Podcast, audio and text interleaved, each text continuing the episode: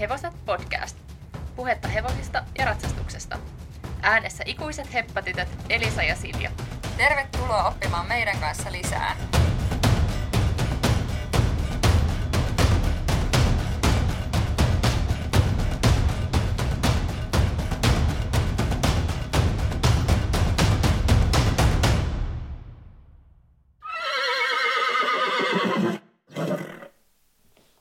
Moikka!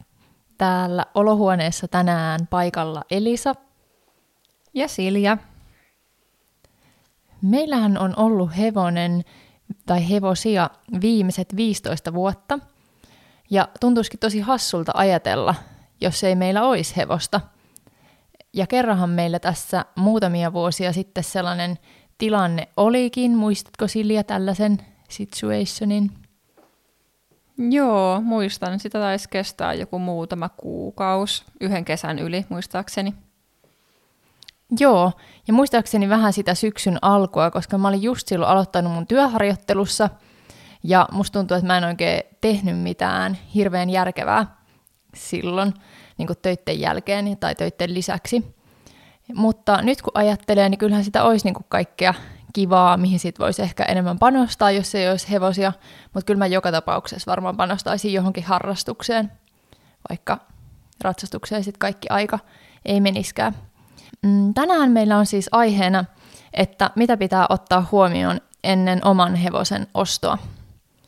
Mitä Silja se vaatii, jos aikoo ostaa oman hevosen? No kyllä se vähän vaatii sellaista etukäteisfuntsimista, että tälleen niin kuin lyhykäisesti listattuna, niin se vaatii aikaa, rahaa, pitkiä hermoja ja ehkä jonkunlaista tukiverkostoa myöskin sit siihen vähän niin kuin jelppimään ja auttamaan. Ja, ja jos se itse nyt on mikään hevosalan ammattilainen, niin varsinkin silloin. Joo, kyllä se tosiaan vaatii noita kaikkia. Ja jos ihan ekan otetaan käsittelyyn tämä aika-aspekti, niin kaikkihan tietää, siis kaikki he- hevosharrastelijoiden kaverit tai lähipiiri tietää, että se vie aika paljon aikaa, aika paljon aikaa päivästä ja aika paljon aikaa viikosta. Meillähän on silleen kyllä hyvä tilanne, että meitä on useampi ratsastaja, joka liikuttaa meidän hevosta. Että tällä hetkellä tosiaan minä ja sitten sinä ja sitten meidän äitikin on käytettävissä ja sitten samoin meidän isosisko ja sitten meillä on vielä valmentajakin, joka ratsastaa meidän hevosta, että silleen se on hyvin jakaantunut.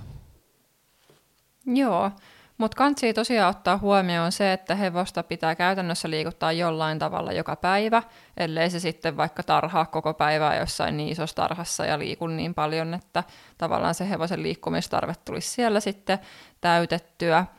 Mutta myös niinä päivinä, kun on itse sairaana tai lomamatkalla tai työmatkalla tai muuten joku tällainen poikkeuspäivä, niin niillekin päiville pitää sitten keksiä joku hevosen liikuttaja. Eli käytännössä myöskin sit pitää miettiä, että kuka sitä hevosta tosiaan voi liikuttaa, jos minä en joka päivä sitä itse pysty liikuttamaan. Näin just. Ja niin kuin just äsken sanoinkin, niin meillä on silleen hyvä tilanne, että yleensä aina joku meistä sitten on päässyt liikuttamaan, jos on jotain esteitä jollekin toiselle tullut.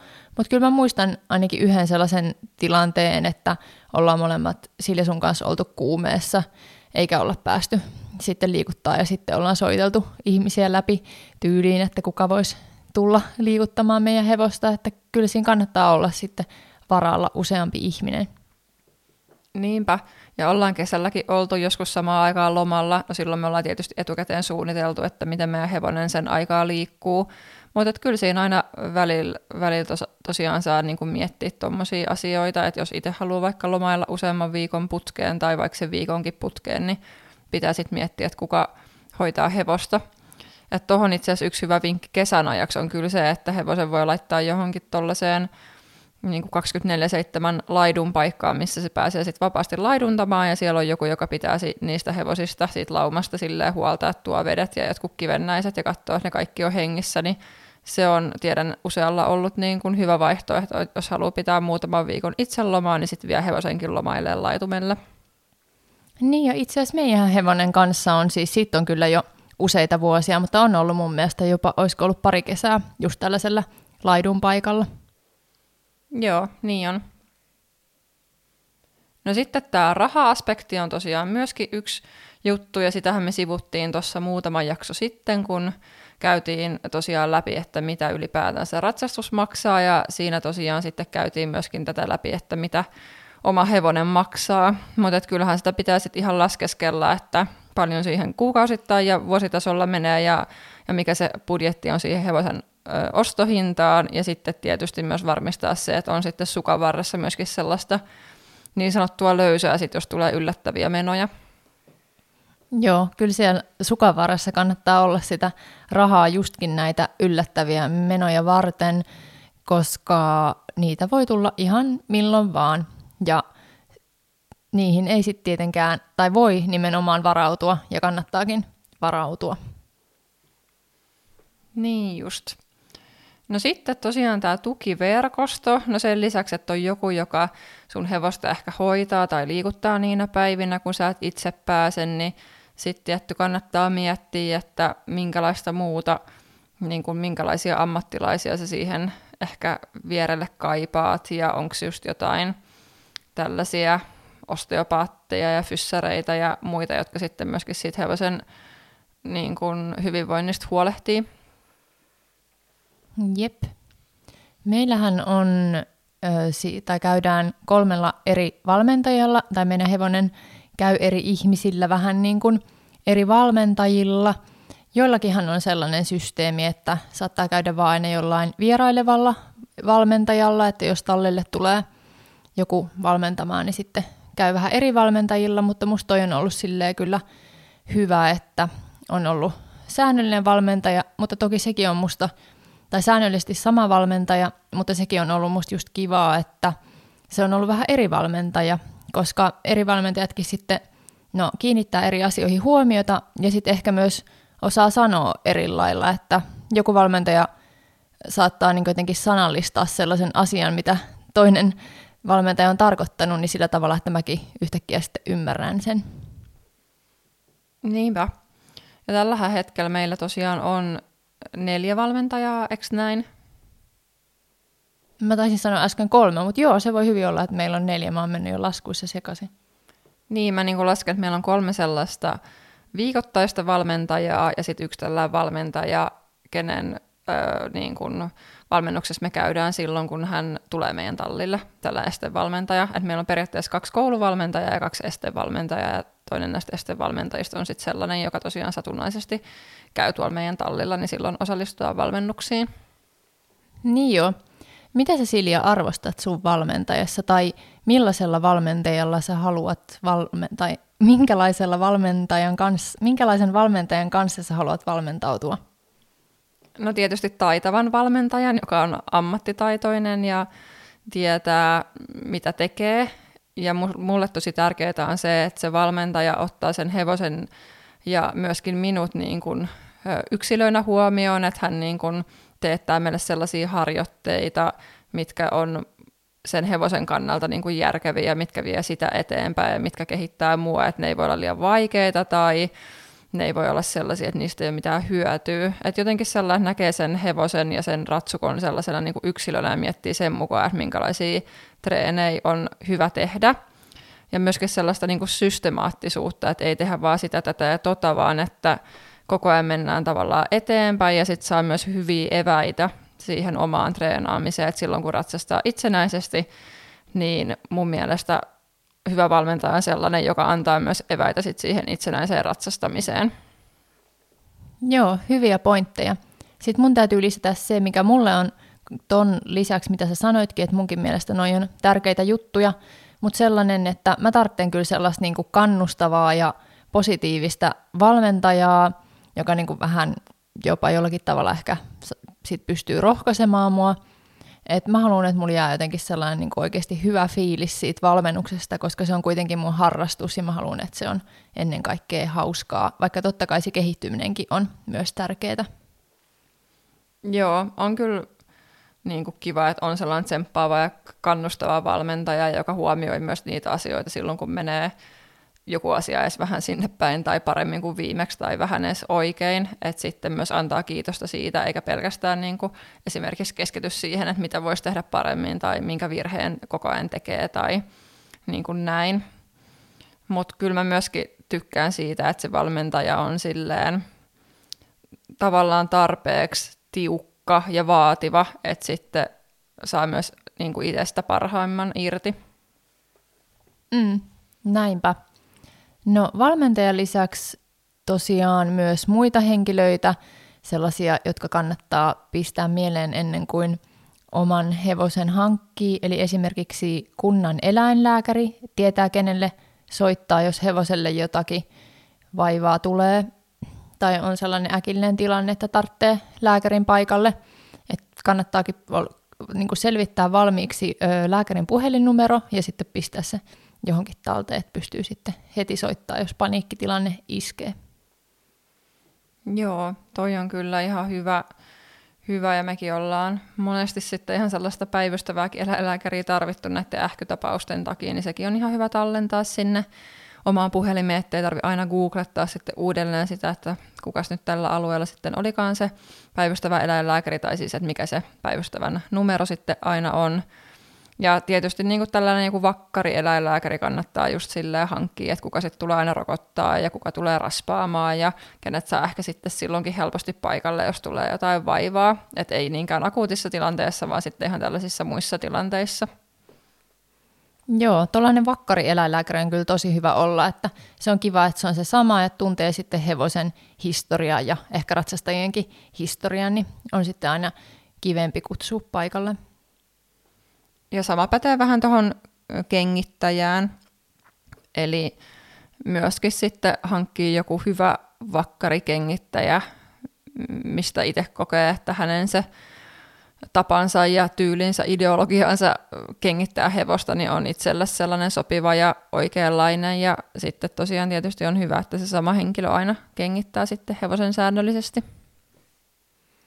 No yksi ehkä, ehkä kaikista isoin asia tai yksi ainakin isoimmista asioista on tietysti toi hevosen tallipaikka. Eli sitähän sitten pitää alkaa ennen oman hevosen hankkimista niin hyvissä aikaa miettimään, että minkälaiselle tallille sen oman hevosen haluaa viedä ja selvittää, että onko siellä ylipäätänsä sitten tilaa hevoselle. Mehän ollaan oltu itse asiassa koko sen ajan, kun meillä on hevosia ollut, niin tuolla samalla tallilla. Mm, mitä sä Silja? Eli siis 15 vuotta vai kauemminkin jo? Melkein 20 vuotta muuta. Joo, ja me ilmeisesti tykätään siitä, kun ollaan niin kauan siellä oltu. Mitä sä sille arvostat tallipaikassa? Toi on hyvä kysymys ja siihen varmasti liittyy tosi monia asioita. Päällimmäisenä tulee mieleen sellaiset hyvät toimivat ratsastusalueet ja tilat, eli en ehkä voisi nyt ainakaan tällä hetkellä kuvitella olevani sellaisessa paikassa, missä ei ole maneesia käytössä, tai että se maneesi olisi aina ihan tupaten ahdettu täyteen, että siellä olisi ratsastuskoulun tunti samaa aikaa, ja sitten siellä olisi joka ilta joku toinen valmennus samaa aikaa, ja sitten siellä pitäisi, siellä pitäisi yrittää jotenkin niin kuin puikkelehtiä sitten itsenäisesti, kun ratsastaa, niin siellä jossain väliköissä. Että kyllä arvostaa sellaisia hyviä ratsastusalueita – ja sama pätee sitten niin kuin maastoihin ja myöskin siihen, että on mahdollisuus ratsastaa esimerkiksi pelloilla sitten kesäisiin ja syksyisin ja talvisin, jos käy hyvä tuuri ja tulee lunta. Tänä talvena ei näytä kauhean lupaavalta kyllä sen suhteen. Joo, mä arvostan kyllä kans just tota, niin tilaa ja rauhaa, mikä siellä meidän tallilla on. Että tuntuu, kun on käynyt just joskus jossain pääkaupunkiseudun talleilla, että siellä on niinku ihan sama mihin aikaa menee, niin siellä on kauheasti ihmisiä. Kun sitten taas meillä esimerkiksi kesällä, meillähän on kaksi maneesia ja kaksi kenttää käytössä, niin siellä saa kyllä aika rauhassa ratsastella. Niinpä. Ja sitten tietysti se, että siellä niinku pidetään hevosista huolta ja voi luottaa siihen, että niinku asiat tulee asianmukaisesti hoidettua siellä niin kuin, niin kuin on luvattu ja muuta. Että sellainen, että hevosella on hyvä tietenkin olla siellä.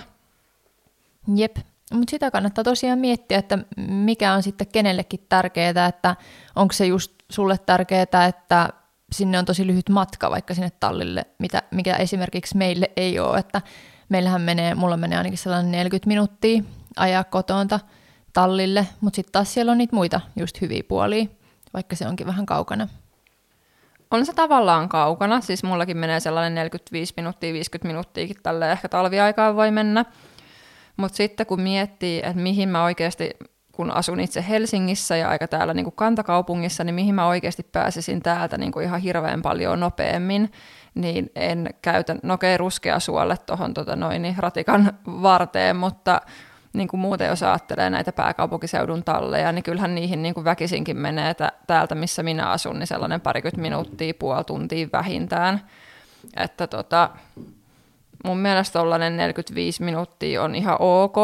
Totta kai toi on sen verran ö, kaukana toi meidän talli täältä Helsingistä, että aika paljon sitten bensakului totta kai menee, että se on niin kuin varressa, niin sen takia sinne ihan hirveän kauaa mee, mutta sitten se kilometrillisesti on toki aika pitkä matka ja kuluttaa sitten bensaa enemmän. Joo. Ja sitten sellainen juttu on myös tärkeä, että hevosen niin ulkoilumahdollisuudet. Että meillä on niin tosi hyvä sille, että hevoset pääsee kesällä laitumelle, missä niin ainakin meidän hevonen ja varmaan aika moni muukin hevonen kauheasti nauttii olostaan ja tuntuu, että se jotenkin kesällä muutenkin, että se hevonen jotenkin voi paremmin. En tiedä, onko se sen laitumen takia vai, vai onko se sitten vaan jotenkin sattumaa. Ja sitten tietysti pääsee ihan joka päivä tarhaamaan, että mm, tuolla tallilla niin ne menee siinä ehkä kahdeksan, yhdeksän aikaa aamulla ulos ja sitten ne haetaan ehkä noin kolmen aikaan sisällä, että kuitenkin ihan kunnon päivän saa olla ulkona. Joo, ja sitten se mikä on hyvää, niin tuolla on aika sellaista – niin kuin aktiivista valmennustoimintaa, että just voi osallistua erilaisille kursseille ja siellä käy erilaisia valmentajia, on käynyt Pia Pantsua ja Niina Fagerströmiä ja Maiju Mallattia ja no kouluvalmentajiakin, mutta et niitä mä en tunne niin, niin hyvin, että ketä siellä on käynyt, mutta tosi monipuolisesti niin kun tulee tuollaisia ihan huippuvalmentajiakin tuonne meidän tallille ja sitten siellä on esimerkiksi rataharjoituksia säännöllisesti ja kesällä pääsee derbykentälle, siellä on myöskin sitten kisoja ja rataharjoituksia, tosi tuollaista niin kuin monipuolista toimintaa ja aktiivista. Joo, näinpä. No sitten ennen hankintaa niin kannattaa vähän miettiä liittyen myöskin tähän niin kuin rahan menoon, että ottaako jonkun vakuutuksen hevoselle, minkälaisen vakuutuksen ottaa ja, ja paljon just sitten vuodessa niihin vakuutuksiin menee. Että yleisesti ehkä oma mielipide, ja, ja jos ajattelee tätä historiaa, että miten tällaisia niin kuin haasteita ja terveydellisiä ongelmia, mitä meillä on ollut hevosten kanssa, niin miten vakuutus on niitä korvannut, niin, tai siis tällainen vakuutus, mikä meillä on ollut, niin aika silleen heikosti, että tosiaan sit jos päättää olla ottamatta ollenkaan vakuutusta, niin sitten kantsii tehdä ainakin niin, että säästää sitten jonkun summan aina säännöllisesti, että sitten on siellä tosiaan sukan varressa sitä ylimääräistä, jos tulee tämmöisiä elä, isoja eläinlääkärikuluja. Tai toinen vaihtoehto sitten on se vakuutus, mutta tosiaan ne ei kyllä sitten aina läheskään kaikkea korvaa. Ja sellainen asia, mihin kannattaa myös varata rahaa, niin on tietysti hevosen varusteet. Ja nekin saattaa olla vähän sellaisia yllättäviä kuluja, että saattaa just olla joku epäsopiva satula ja sitten pitääkin alkaa – hankkimaan uutta tai sitten, että hevonen rikkoo loimensa vaikka tarhassa, niin sitten täytyy olla varaloimia tai sitten ostaa uusia loimia. Ja kannattaa selvittää myöskin, mitä ajattelee sitten syöttää, millaista ruokaa tai ruokavaliota sitten noudattaa tälle tulevalle hevoselle, että tietysti kannattaa kysyä siltä, jolta sen hevosen hankkii, että mitä se on aiemmin syönyt, mutta se ei silti tarkoita sitä, että se ruokavalio olisi välttämättä kaikista paras just sille hevoselle. Niin kyllä. Ja sitten just tallipaikkaakin valitessa, niin sellainenkin voi just vaikuttaa, että minkälaista heinää siellä vaikka syötetään, onko se kuivattua vai puolikuivattua ja mistä se on tullut ja mitkä se ravintoarvot on. Ja sitten toisaalta just, että mitä muita väkirehuja vaikka sitten talli tarjoaa. Joo, ja ilmeisesti tallin ilmanvaihto on sellainen yksi tosi tärkeä asia, ja sitten myös sellainen niin kuin tallin lämpötila, että siellä ei saisi olla mitenkään kauhean kuuma, että sellainen optimaali mun mielestä oli niin kuin vähän alle 10 astetta, mikä tallissa olisi hyvä olla. Joo. No sitten tietysti ennen hevosen hankintaa, niin yleensä siihen liittyy sitten tämä hevosen kokeilu ennen kuin se sopiva yksilö sieltä löytyy ja päätyy sitten lopulta omistukseen. Mitäs kaikkea siinä kokeiluvaiheessa, mitä Elisa tulee mieleen, sellaisia tärkeitä pointteja, mitä ainakin oman kokemuksen kautta on oppinut? No ensinnäkin, kun sitä hevosta lähtee kokeilemaan, niin kannattaa ottaa joku kokenut hevosihminen mukaan. Esimerkiksi meillä on ollut meidän valmentaja mukana, että se osaa sitten ihan eri lailla keskittyä niin kuin erilaisiin asioihin ehkä kuin mihin, mihin sitten itse on osannut keskittyä ja huomata erilaisia asioita siitä hevosesta. Niin se on kyllä mun mielestä tosi järkevää.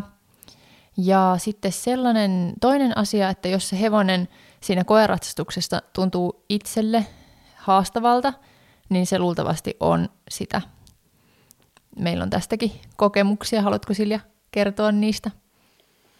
Joo, ja ehkä muutenkin toi, että jos sulla on niinku minkäänlaista pientä epäilyn siementä edes siellä omassa pikkupäässä heräämässä siinä vaiheessa, kun sä oot kokeilemassa hevosta, liittyy se sitten ratsastukseen tai sen hevosen terveydentilaan tai mitä ikinä, niin sille ehkä oma nyrkkisääntö olisi se, että älä osta sitä hevosta, jos sua yhtään niin epäilyttää siinä ihan mikä tahansa asia suunnilleen. Vaikkei totta kai sellaista niin täydellistä onkin vaikea löytää. Mutta joo, on kyllä kokemus tosiaan tästä, että ollaan ehkä, tai ei ehkä, vaan ollaan ostettu liian hankala ja epäsopiva hevonen meille.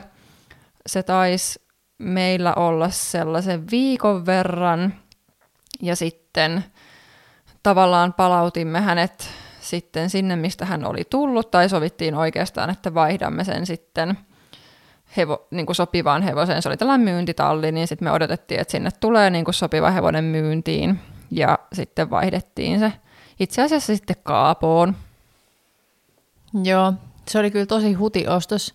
Se oli vielä sillä tavalla, että mä olin siis ensimmäistä kertaa, Silja, sä olit jo sillä ratsastanut muutaman kerran sillä hevosella siellä meidän kotitallilla ja sitten mä menin ensimmäistä kertaa sen hevosen selkään ja se vaan niin kuin kiikutti mua siellä ympäri maneesia. Mä tipuin siltä muistaakseni ainakin kaksi kertaa sen ratsastuksen aikana ja loppujen lopuksi mun valmentaja hyppäsi sinne selkään ja teki ihan saman sillekin, niin siinä vaiheessa oli kyllä vähän sellainen olo, että jos se niin kuin tässä vaiheessa käyttäytyy jo tolleen, niin ehkä sitten joku helpompi hevonen olisi kuitenkin meille parempi.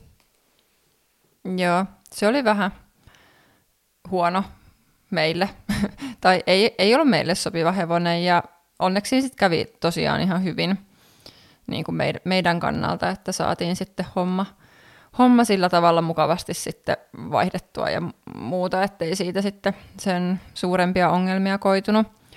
Mutta joo, kannattaa ottaa se huomioon, että se hevonen on myöskin ihan eri hevonen siellä paikassa, missä sä oot kokeillut, ja jos silloin on just jotkut ammattilaiset ratsastanut ja muuta, niin eihän se ole ollenkaan se sama hevonen sitten, kun se on sulla sen No viikon, viikon sisälläkin voi tapahtua, mutta yleensä siinä menee se pari kuukautta, että se hevonen niin kuin alkaa olemaan jotenkin oma itsensä ja, ja niin kuin siitä voi paljastua vaikka minkälaisia käytösasioita ja, ja ratsastettavuusasioita sitten, kun se on niin kuin jonkun aikaa ollut itsellä. Jep. Ja täytyy kyllä sanoa, että ei Kaapokaa ole se sama hevonen tavallaan, mitä me mentiin silloin kokeilemaan, että joo, kyllähän se on niin kuin tosi samantyyppinen ja sille tavallaan kiva ja helppo ratsastaa, mutta on siinä niin paljon kaikki eri puolia, mitä ei siinä vaiheessa osannut vielä kuvitellakaan, että on sitä vaan tosi vaikea siinä vaiheessa tietää tavallaan, että mitä on ostamassa. Eikä voikaan tietää, eikä tulevaisuuteen voi mitenkään nähdä millään kristallipallolla siinä vaiheessa, että vaikka se olisikin se tosi sopiva hevonen ja sun, sen kanssa sujuisi tosi hyvin, niin sille voi tulla vaikka mitä vaivoja tai mitä ikinä sellaisia asioita, mitä siinä ostovaiheessa ei ole vaan millään tavalla voinut ennustaa tai nähdä tulevan. Mutta sen takia kannattaakin tavallaan miettiä tosi tarkkaan, että mihin käyttöön esimerkiksi sitä hevosta on tarkoitus ottaa, onko se estehevonen vai onko se koko perheen hevonen, onko se, halutaanko siitä kouluhevosta, ja ihan niin kuin sen perusteella sitä alkaa miettimään, että onko tässä hevosessa ainekset siihen, mitä me haluttaisiin siitä. Niinpä. Ja just jos miettii sen hevosen historiaa, että mikä sen ikä vaikka on ollut tai minkälaisessa käytössä se on ollut ja onko sillä aikaisemmin ollut jotain vammoja, niin tavallaan se, että vaikuttaako ne siihen päätökseen kielteisesti vai myönteisesti, niin on ihan siitä kiinni, että mihin käyttöön se on tosiaan tulossa. Että jos se on vaikka joku vanha estekonkari, jolla on ollut joku vamma ja nyt se tuleekin vaan koulukäyttöön, niin se voi olla ihan hyvin, että se sen kestää eikä siinä niin kuin mitään ongelmaa tule olemaan. Joo, ja tietysti mitä niin kuin koulutetumpi hevonen, niin sitä enemmän se myös maksaa. Mutta sitten taas, että jos on vanha hevonen, niin sillä saattaa sitten olla jotain kulumaa ja tullut jotain vammaa ihan sen takia, että ikää jo on, että no, se on vähän kaksipiippunen juttu. Että tietysti joku nuori hevonen on, voi olla ihan hyvä ostos, jos, mutta siinä pitää sitten olla ihan tarpeeksi kokemusta, että voi ottaa sellaisen nuoren hevosen itselleen. No sitten tietysti tällaiset niin kun sopimusjuridiset asiat, niin niistä kannattaa ottaa vähän selvää, että mikä siinä kauppatilanteessa, mitkä asiat sitoo sitä ostajaa ja mitkä asiat sitoo sitä myyjää ja minkälaisen kauppakirjan te teette, eli mistä asioista se sovitte siinä, niin niistä kannattaa kyllä olla silleen perillä. Ja jos itse ei niistä asioista ymmärrä, niin sitten tietysti kannattaa pyytää apua ihan joltain sitten tällaiselta, joka paremmin, paremmin tuntee tällaisia lakipykäliä.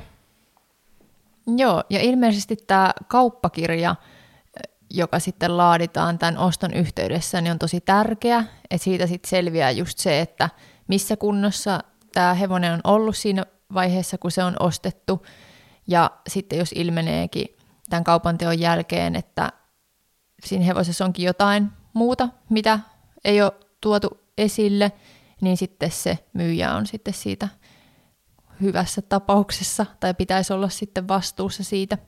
Ja siihen liittyy tosiaan tämä eläinlääkärin ostotarkastus, mikä on tosi tärkeää sitten tehdä ennen hevosen ostoa. Joo, että itsellämme ei ole mitään kokemusta tämmöisistä mistään riitatilanteista, että on just kuullut niin kuin tosi kurjia juttuja, että sitten hevosessa onkin ollut joku sellainen vika tai niin kuin e, joku asia, mistä vaikka myyjä on, on tiennyt, mutta ei ole sitten kertonut, että ne on varmaan tosi hankalia sit niin kuin yrittää todentaa, että mikä nyt on ollut milloinkin tiedossa ja kuka on mistäkin tiennyt ja kenen vastuulla on, että varmasti saa niin kuin hyvän riidan kyllä siitä aikaiseksi sitten myyjä ja ostajan välillä. No ihan varmasti. Mutta ehkä just vinkkinä sille, että voi olla ihan hyvä idea ottaa joku vähän sellainen kattavampi eläinlääkäritarkastus, että siihen sisältyisi sitten ihan jotain selän kuvausta tai jalkojen kuvausta, että sitten ainakin voi vähän minimoida niitä riskejä. Kyllä, ja sehän nimenomaan minimoi niin kuin myös myyjän sekä ostajan riskejä, tietää, että minkälaisessa kunnossa se on, joku on niin kuin sen tarkastanut ja pystynyt niin kuin todentamaan. Mutta tosiaan siinä yhdessä jaksossa, kun mainitsin, että en ole koskaan myynyt hevosta, niin siinä mä ehkä just niin kuin viittasin tähän, että ei se ole niin yksinkertaista myöskään olla siellä niin kuin myyjän puolella, olla se osapuoli, joka myy hevosta. Että kyllähän siihen just liittyy niin kuin isoja vastuita ja, ja tällaisia juridisia asioita tavallaan, mitä sitten täytyy ottaa huomioon myös kun myy hevosta. Et siitä olisi ihan mielenkiintoista tehdä jakso, että et jos joskus vaikka tuota, tänne saadaan vierailijoita, niin, niin ihan sellainenkin aihe kuin hevosen myyminen voisi olla mielenkiintoista käsitellä. Todellakin.